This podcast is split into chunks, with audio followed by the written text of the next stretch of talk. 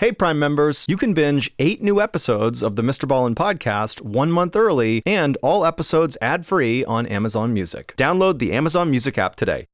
Today's story is the remastered audio from Her Evil Plan Put Her on Death Row, which is a very popular video on my YouTube channel. My telling of this story gained notoriety on YouTube largely because of the intimate detail I put into the death scene. It's like you're getting a front row seat to one of the most heinous crimes in recent history. As such, listener discretion is advised. But before we get into today's story, if you're a fan of the strange, dark, and mysterious delivered in story format, then you've come to the right podcast because that's all we do, and we upload twice a week, once on Monday and once on Thursday. So if that's of interest to you, please go into the five star review button's favorite music playlist and replace all of the songs with the Kidz Bop versions of them. Also, please subscribe to the Mr. Ballen podcast wherever you listen to podcasts so you don't miss any of our weekly uploads. This episode is brought in part to you by Audible, your go to destination for thrilling audio entertainment. Whether you're looking for a hair raising experience to enjoy while you're on the move or eager to dive into sinister and shocking tales, Audible has an exclusive collection of thrillers from best selling authors that will keep you on the edge of your seat. Like James Patterson's first audio only thriller, the Coldest Case. Experience stories like never before, where every chilling detail is brought to life by captivating sound design. Plus, as an Audible member, choose one title a month to make yours forever. And now, new members can try Audible free for 30 days. Just visit audible.com slash WonderyPod or text WonderyPod to 500 500. That's audible.com slash WonderyPod or text WonderyPod to 500 500. That's not just the sound of that first sip of Morning Joe. It's the sound of someone shopping for a car on Carvana from the comfort of home. That's a good blend. It's time to take it easy, like answering some easy questions to get pre qualified for a car in minutes. Talk about starting the morning right. Just like customizing your terms so your car fits your budget. Mm-mm-mm. Visit Carvana.com or download the app to experience car shopping the way it should be convenient, comfortable. Ah. Okay, let's get into today's story.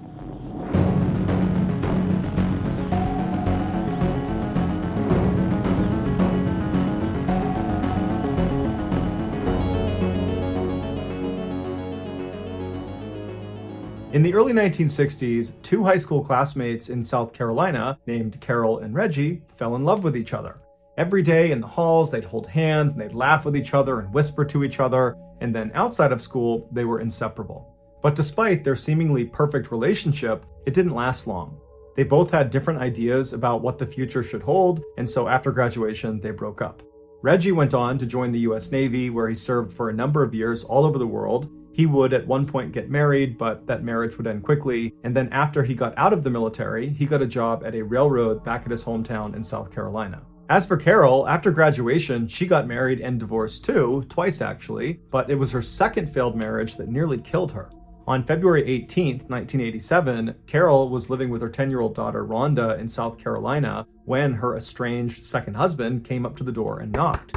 Carol opened the door, and her ex husband drew a gun and shot her six times in front of her daughter before turning around and fleeing. The police would later find his body inside of his car on the side of the road. He had shot himself. As for Carol, the doctors were able to save her life, but the injuries she sustained from the attack were crippling. She was blind in one eye and she had chronic pain, and so her young daughter had to start taking care of her full time. Over the next eight years, Carol steadily improved and regained some of her independence, but in 1995, she had a huge setback. She started feeling ill, and so she went in to see a doctor, and the doctor did a blood test, and they discovered she had liver cancer. It would turn out the blood that was given to her after the attack, that had been transfused into her body to save her life, it had been tainted with hepatitis C. And so she got hepatitis C without realizing it, and because it had been untreated, it led to liver cancer. Rhonda remembers when her mother came home after being given this terrible news. She just sat down and was silent for a minute, and then she just kind of muttered to herself, I just can't get away from this man. He's killing me all over again. But despite being dealt such an unfair hand in life, Carol was determined to not let her injuries or her illness define her. And so she went out looking for a job that could accommodate her physical limitations, and she found it. She was hired as a part time customer service rep for a television cable company. She was very happy about this job and very proud of it because it was the first time she was working after the attack, and so for once it felt like her life was going back to normal again. A few years later, in 2000, when Carol was working at the cable company, her phone rang and she answered it the way she answered every other call, but the voice she heard on the other end she immediately recognized. He introduced himself as Reggie Sumner, and so Carol asked him, Are you the Reggie Sumner from 1962 at Garrett High School in South Carolina? And he said, Yeah, that's me. And Carol said, I'm your ex girlfriend. We dated in high school. And so it was this incredible reunion, this totally chance phone call. And for the next hour or so, they just chatted on the phone about everything from their kids to their relationships they've been in to what they're up to now. I mean, they had a lot to catch up on since they hadn't seen or heard from each other in nearly 40 years. And so before they hung up, they realized they lived near each other, and so they made plans to get together in person. Rhonda would say her mother, when she came home that night, was like a 16 year old girl all over again. She talked endlessly about how great Reggie was and how good looking he was, and how excited she was about their upcoming date. And so a couple of days later, Carol and Reggie have this date, and when Carol comes home, Rhonda would say it was obvious her mother had fallen head over heels in love with Reggie all over again. And luckily, Reggie had fallen in love with Carol too, because less than six months later, they got married and became Mr. and Mrs. Sumner. Within a year of their marriage, they decided to sell their home in South Carolina and move to Jacksonville, Florida to retire. Even though caring for her mother for all those years had been quite difficult for Rhonda, she said she was very sad to see her mother go, but at the same time, she was really happy for her because it seemed like she had found the one. Over the next couple of years, Rhonda stayed in touch with her mother, speaking to her almost every single day on the phone. But in July of 2005, Rhonda's mother stopped answering her phone. At first, Rhonda wasn't that concerned, but after 24 hours of not hearing from her mother or from Reggie, she did get concerned. Because even though Reggie was able to care for Carol, he wasn't in the best shape himself. He had debilitating diabetes and he had recently broken his leg and so was largely confined to a wheelchair. And so, if they were to leave their house for an extended period of time, they wouldn't do it without asking for help from Rhonda. And so over the next couple of days, Rhonda incessantly called her mother and called Reggie, but she never got through to them. And so finally, after almost 72 hours of not hearing from them, she decides to just hop in her car and drive the four hours to Jacksonville to check on them personally. When she got there, she saw her mother and Reggie's car was not in the driveway like it normally would be. And so Rhonda went up to the front door and she knocked and she's yelling for her mom, but nobody's coming to the door, even though lights are on inside the house. And so Rhonda eventually tries the handle of the door and it's open. And so she opens it up, she steps inside, she yells again for her mom and for Reggie, but no one yells back. And then she sees their beloved dog, Mikey, that they brought everywhere with them, was still in the house. And so she's thinking, where would they have gone without bringing Mikey? And so Rhonda continues to walk through the house into the kitchen. And when she gets there, she sees on the table are two plates of food where the food looks like it's a couple of days old and it's just sitting on the plate like they had been eating it and then just abandoned it there. And then in the sink are all these dirty dishes, and then on the stove are half cooked pots of food. And Rhonda knows her mother is an extremely tidy person, and she never would have left her house with dirty dishes and food out on the table. And so red flags are going up for Rhonda, but what ultimately sealed the deal for her was when she turned and looked on one of the counters, she saw the cell phone that Reggie and Carol shared was still sitting there along with Carol's purse, and then next to that was both of their medications, which was Reggie's insulin and Carol's liver cancer medication, both of which were life saving and needed to be taken every single day. There's no way they would have left the house without those things. And so Rhonda immediately calls the Jacksonville Police Department and she files a missing person report. And before long, the missing couple story is all over the news, and all of the networks are asking people if they have information to come forward. But no one came forward, and so the only lead the police had was to track down the Sumner's car, which was missing from their driveway when Rhonda showed up at their house. So the police shared the description of their vehicle all across the state, and very quickly they got a hit. The car had been found abandoned in a Florida town about one hour west of Jacksonville. It had been parked in this semi forested, very secluded area off of a dirt road, and there was nothing inside of it, but they saw the battery had been taken out, leading some of the officers to speculate that perhaps the Sumners really had just driven away from their home without telling anybody and then ran into car troubles. But that theory would quickly be thrown out the window when, five hours later, the Jacksonville police received a very strange phone call. The man who called in said he was Reggie Sumner. And he said he had seen the news about him and his wife being missing and that that was just totally not true. That in reality, they had left, but they were just fine and they'd be back soon. The police are immediately suspicious of this person. They don't think it's Reggie Sumner because, for one, he sounds like a young man and Reggie is a 61 year old. And so the voice didn't really line up. And just the way he was talking about this disappearance like it was no big deal, that also just didn't really make sense. And so one of the officers asked Reggie, Are you with your wife, Carol? And he said, Yep, I'm with her. Here she is.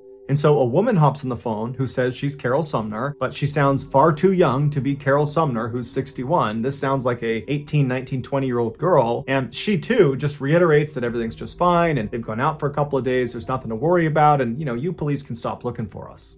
And so after this call ends, the police at this point are convinced that this simply cannot be Carol and Reggie. But to make sure, they call in Rhonda and they have her listen to the recording of this conversation with the so called Reggie and Carol. And right away, Rhonda says, That's not my mom, and that's not Reggie. And so at this point, the police assumed that these two people who called in pretending to be the Sumners probably had something to do with the disappearance of the real Sumners. And so while they waited for the trace on this phone call to come back, which would give them information about who was calling and from where, the police decided to investigate another angle. The police looked at the Sumner's bank statements and they saw their bank card had been used at an ATM in South Carolina after the Sumners had been reported missing.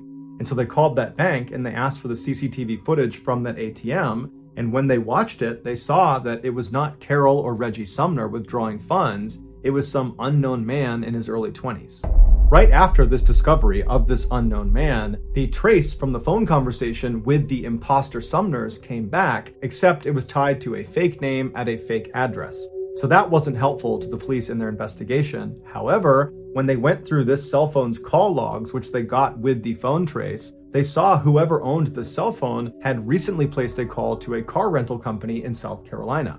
And so the police call this car rental company and they speak to the manager and they're able to figure out that somebody using this cell phone number had indeed called and had rented a car. And the car they rented matched the description of the car the unknown man was driving in the ATM surveillance footage. But this car had been rented to a woman. Her name was Tiffany Cole. The rental company told police that all of their cars had satellite tracking information built into them. And so police were able to use that information to track Tiffany's rental car to a motel in South Carolina. The initial thought was that maybe the Sumners are being held against their will in this motel. And so, very quickly, a police force was organized, and on the morning of July 14th, so six days after the Sumners were listed as missing, they arrive at this motel, they go to the front desk, they find out what room Tiffany is in, they get the key, and they go up and they open the door. Mr. Ballen Collection is sponsored by BetterHelp. I am very grateful for my life. You know, I married my college sweetheart. We've been together 13 years. We have three kids together. I love my job. You know, my life is pretty good. But what I've learned about mental health is that it doesn't matter what you have, it matters how you feel. And even though on paper I feel like my life is perfect, the reality is I deal with bouts of anxiety and depression all the time, even when there's no outward sign that I'm dealing with those things. But luckily, I do see a therapist, and that's the reason I'm able to get out of those ruts. You know, in the past, if I had not been seeing a therapist, when I would spiral, I would just keep it all in. But the therapist allows you to get it out, and that's what allows you to heal and move on. So, if you're thinking of giving therapy a shot, consider BetterHelp. It is a highly reviewed online therapy platform, which means you can get the help you need right from the comfort of your own home. All you have to do is fill out a brief questionnaire online, and then you'll get matched with a licensed therapist, usually within 48 hours. And it's free to switch therapists at any time. So if you're struggling, get it off your chest with BetterHelp. Visit betterhelp.com slash MrBallenPod today to get 10% off your first month. That's betterhelp, H-E-L-P dot com slash MrBallenPod. That's not just the sound of that first sip of Morning Joe. It's the sound of someone shopping for a car on Carvana from the comfort of home. That's a good blend. It's time to take it easy, like answering some easy questions to get pre-qualified for a car in minutes. Talk about starting the morning right. Just like customizing your terms so your car fits your budget. Mm-mm-mm. Visit Carvana.com or download the app to experience car shopping the way it should be convenient, comfortable. Ah. The Sumners were not inside. Instead, there were three young adults sitting there. It was 24 year old Tiffany Cole, her boyfriend, 23 year old Michael James Jackson, and his friend, 19 year old Alan Wade. Also in the room were dozens of bags of recently purchased merchandise, like computers and video games and clothes and perfume. And also, they discovered the key to the Sumner's vehicle and Reggie Sumner's prized coin collection. The police brought all three back to the police station and put them in separate rooms to be interrogated. At this point, it was obvious to police that these three had something to do with the Sumner's disappearance. They had all these things in the room that tied them to the missing couple. And so now the police, as they interrogated them, it was not so much about connecting them to the Sumners as much as it was about helping them find the Sumners. At first, all three of them either didn't talk or were totally uncooperative. But under intense questioning, Tiffany cracked a little bit. She said that they had robbed the Sumners, but nothing more. They didn't do anything else besides rob them. And there had been a fourth person involved in the robbery 19 year old Bruce Nixon, who was friends with Alan Wade. Bruce lived nearby, so the police quickly rounded him up and brought him in for questioning. And unlike the other three, Bruce immediately caved. And the story he told about what happened to the Sumners brought many of the police that were involved in this investigation to tears. He said it all started with Tiffany. Tiffany used to be neighbors with the Sumners back when they still lived in South Carolina. Tiffany had a pretty rough upbringing, and her father was permanently sick, and so the Sumners kind of took her under their wing and looked after her and built a very close relationship with her and kind of treated her like she was one of their daughters. Anything she needed, if she needed money, food, anything, they would give it to her. For example, in 2001, right before they left for Florida, they sold a car to Tiffany, but they sold it for basically nothing because they knew she didn't have any money and she really needed a car. Four years later, in June of 2005, Tiffany was partying in Jacksonville, Florida with her new boyfriend, Michael James Jackson, when they got kicked out of the house they planned on staying in for the night. And so now they don't have a place to stay, they don't have any money, and that's when Tiffany remembers the Sumners had moved to Jacksonville and they would always help her out if she needed anything. And so the two of them drive to the Sumners' house in the middle of the night. They haven't called them, and they just knock on the door, totally uninvited. And Carol comes to the door, and when she opens it, she sees Tiffany, and immediately she's like, Oh my goodness, I haven't seen you in so long. Come in, come in. Who are you? Oh, Michael, great to meet you. Come on inside. I'll get you food. We'll get you fed. What do you need? What can we do for you? And so that's when Tiffany explains to them that their plans had kind of fallen through and they didn't have a place to stay that night, and would it be possible to stay with them?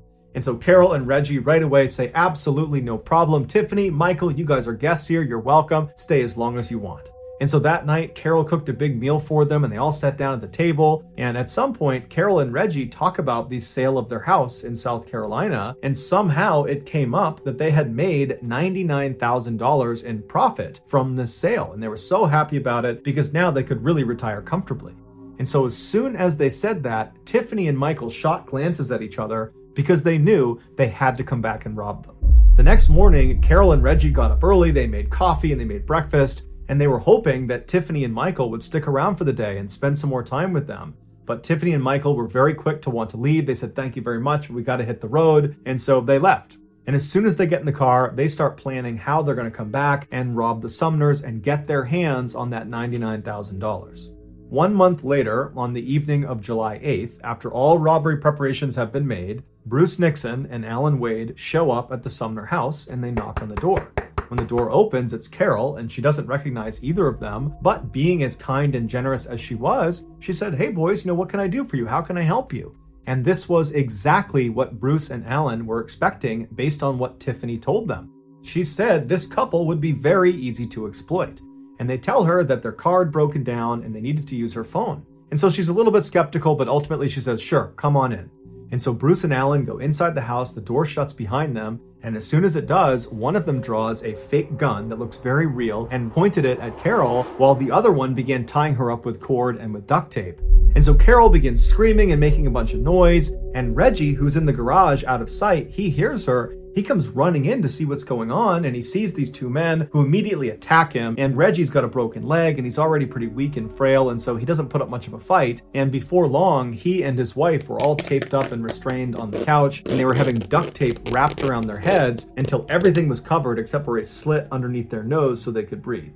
And so, with the couple completely under control and at the mercy of their captors, one of the men texted Michael, who was down the road with Tiffany inside of Tiffany's rental car, and the text just said, all clear. And what that meant was Michael could now come up and help them rob the house. And so Tiffany stays down the road in the rental car. Michael makes his way up. He goes inside, and he, Bruce, and Alan proceeded to ransack the house. And while these three men are moving room to room, taking all of their valuables, Reggie and Carol are probably thinking to themselves that, you know what, this is awful, we're getting robbed, but after they take whatever they take and they leave, we'll be fine, we'll recover.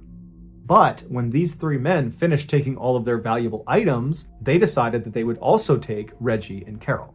So they stood the couple up and they marched them into the garage and they put them in the trunk of their own car.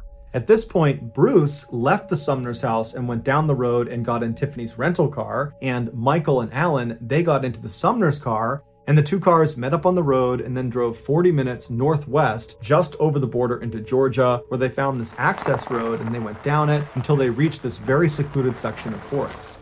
This was not just some random spot in the middle of the woods in Georgia. This was a pre selected spot that Tiffany and the others had been out to two days earlier to prepare it. And what they had done to prepare was to dig a grave for the Sumners. Michael and Alan, in the Sumner's car, drove up right next to the gravesite, while Tiffany and Bruce came up right behind them. And once they'd all stopped, they got out of the car and they went right behind the Sumner's car and they popped open the trunk. It's believed the temperature inside of that trunk was well over 100 degrees. And so Reggie and Carol were sweating profusely, and the sweat had caused their restraints to slip off their wrists and slip down off their face. And so the two of them were found holding on to each other and crying and praying. Seeing how weak they already were, the group decided they did not need to put new tape around their wrists or their face. They weren't going to go anywhere. And so they grabbed the two and they pulled them out and dumped them on the ground. It was probably around this time that the Sumners realized Tiffany was one of these four people that was doing this horrible thing to them. And I can only imagine the heartbreak they experienced. This girl that they took in under their wing, that they thought of as a daughter, was betraying them in such a heinous and horrible way. But there was no time to feel upset about it because as soon as they were dumped on the ground, Michael grabbed Reggie and kind of threw him over to the side and said, Sit down, don't move, or I'm going to kill you and your wife. And then the others grabbed Carol and dragged her away from her husband over to the edge of the grave, where they literally ripped the jewelry off of her face and off of her body and then after all the jewelry was gone, they pushed her into the grave. Then they walked over to Reggie and dragged him over and threw him in with his wife. As soon as the couple was in the grave together, they repositioned themselves so they were both sitting up, one in front of the other, with Carol behind Reggie, and she threw her legs and her arms around Reggie, just kind of clutching onto him, and she buried her head into his back and she began crying. The original plan, apparently, had been to take the Sumners and put them in this grave and pretend like you were going to do something to them to scare them into giving up all of their information, all of their banking information, and anything else that was valuable. And it worked. And so as Carol is crying into Reggie's back, Reggie is pleading with the group. He's pleading to them, let me give you everything I have. Whatever you need, it's yours. And so Michael said, give me all your ATM bank card numbers, give me your PIN numbers, everything. And so Reggie did. He gave him all the information he could possibly give to him. And then, for some reason, despite the fact that at this point, the group has taken everything of value from this poor couple, they have extracted all the valuable information they could possibly get from them. Despite that, they decide that that's not enough. They need to kill the Sumners. And they need to kill them in the worst way imaginable. They need to bury them alive. For hours, the group slowly, shovelful by shovelful, filled in this hole with Reggie and Carol sitting at the bottom begging for their lives. But the group didn't care at all. They just kept shoveling dirt down on top of them until the dirt and mud had gotten up to their necks and the weight of the dirt was pressing in on their chests and was making it really hard to breathe. And so, as Carol and Reggie are feeling this happening to them, they can feel themselves being crushed under this weight their cries for help become more and more desperate, but more spaced apart because their breathing at this point is so labored, it's so hard to get a full breath that they're conserving their air at this point. And then at some point, as the dirt crept closer and closer to their mouths, they had to tilt their heads up to try to get a good breath of air. But when they did that, they began shoveling dirt directly onto their faces, causing them to choke and gag. They're inhaling this, and it's becoming nearly impossible to catch a breath. They're dying at this And so finally, another layer of dirt was thrown on top of them and they disappeared under the soil. But their sounds didn't go away. They continued to whimper and make sounds as more and more dirt was put down until finally they had filled in the hole and they began packing the dirt down with the backs of their shovels. And they could hear underneath the soil still the sounds of this couple dying. This was a slow and horrible death. After the killers were done, they left the site and they took the Sumner's car and they dumped it in Florida where it was ultimately found. And then they all piled into the rental car. They went to an ATM and pulled some of the Sumner's money out and then went on a spending spree. During that spending spree, Tiffany would pose for several pictures in the back of the rental car. In these photos, Tiffany is all smiles and clearly having a wonderful time, despite the fact that literally just hours earlier she had killed the very people who had taken her in and treated her like a daughter. If you want to see those pictures, just Google the words Tiffany Cole celebrating. After their autopsies, the medical examiner explained that both Reggie and Carol had dirt packed into their nose, into their mouths, in their throats, in their stomach, and in their lungs, meaning their actual cause of death was being buried alive. In exchange for telling investigators what happened and for leading them to the gravesite where the Sumners were, Bruce Nixon was spared the death penalty and given a life sentence. As for Michael Alan and Tiffany, they were all sentenced to death. Thank you for listening to the Mr. Ballen podcast. If you got something out of this episode and you haven't done this already, please go into the five star review button's favorite music playlist and replace all of the songs with the Kidz Bop versions of them. Also, please subscribe to the Mr. Ballen podcast on Spotify, Apple Podcasts, Amazon, Google, and everywhere else you get your podcasts. This podcast airs every Monday and Thursday morning, but in the meantime, you can always watch one of the hundreds of stories I have posted on my YouTube channel, which is just called Mr. Ballen. If you want to get in touch with me, please follow me on any major social media platform and then send me a direct message. My username on all these platforms is just at Mr. Ballen. Lastly, we have some really cool merchandise, so head on over to shopmrballen.com to have a look. So that's going to do it. I really appreciate your support. Until next time, see ya.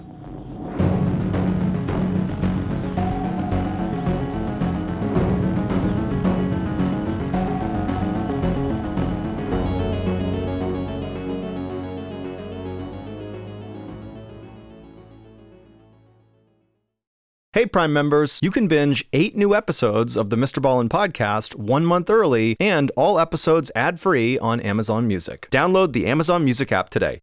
And before you go, please tell us about yourself by completing a short survey at wondery.com/slash survey. If you're listening to this podcast, then chances are good you are a fan of The Strange, Dark, and Mysterious. And if that's the case, then I've got some good news we just launched a brand new Strange, Dark, and Mysterious podcast called Mr. Ballen's Medical Mysteries. And as the name suggests, it's a show about medical mysteries, a genre that many fans have been asking us to dive into for years, and we finally decided to take the plunge, and the show is awesome.